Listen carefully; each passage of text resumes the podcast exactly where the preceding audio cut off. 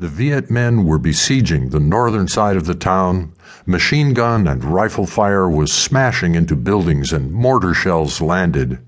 Civilians were running everywhere, trying to escape the hail of lead and shrapnel sent over as gifts by their Viet Minh fraternal brethren.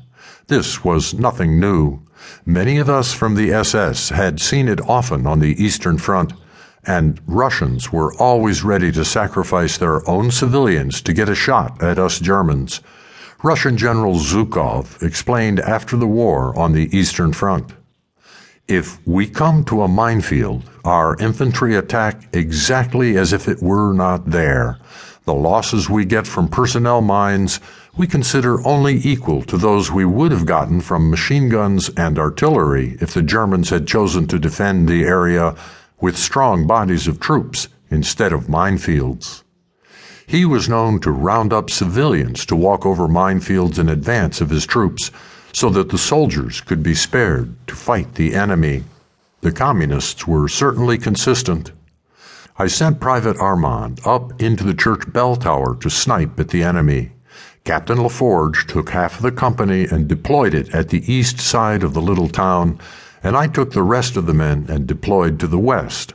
We had two battalions of colonial infantry in the center of the town, and they were hard pressed to hold off the enemy attacks that had quieted down since we arrived.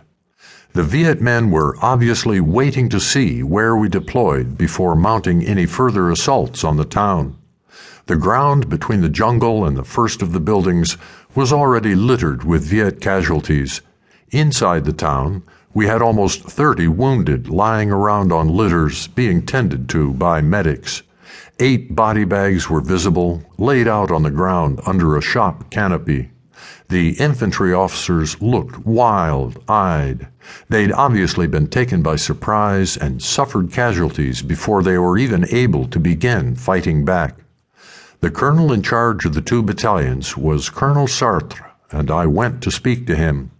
Yes, Sergeant, what is it? He snapped. Foreign Legion, we've just arrived. One company, sir. My captain has deployed us to the east and west of the town. Could you tell me the situation, enemy strength, and positions? If you need information, your captain can ask me. I don't have time for sergeants, he replied haughtily. I looked pointedly at the casualties lying on the ground, the body bags, then back to him. Then perhaps you should take time, Colonel, if you want to avoid any more of those body bags. His eyes widened, astonished at being spoken to in such an insubordinate manner. Who are you, Sergeant? What's your name? Senior Sergeant Jurgen Hoffman, sir, Foreign Legion. I thought so, he sneered. A Nazi. I boiled over. The Viet Minh were laying siege to the town. His men were draining away in a steady flow of casualties, wounded and dead, and the stupid bastard could only think to drag up old arguments. No, not a Nazi, I told him. French Foreign Legion, and trying to stop you getting your silly head blown off, sir. I emphasized the sir, making it as insulting as I dared. Now, will you please let me have some idea as to what is going on with the Viet Minh, or do I have to beat it out of you?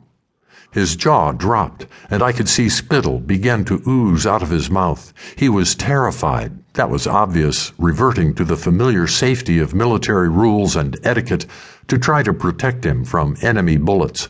Fortunately, Captain LaForge chose that moment to join us, and he saluted the colonel. Sir, we need to know where the enemy is deployed, their strength, and anything you can tell us to help you get out of this situation. He looked from me to the colonel, curious about the frigid atmosphere.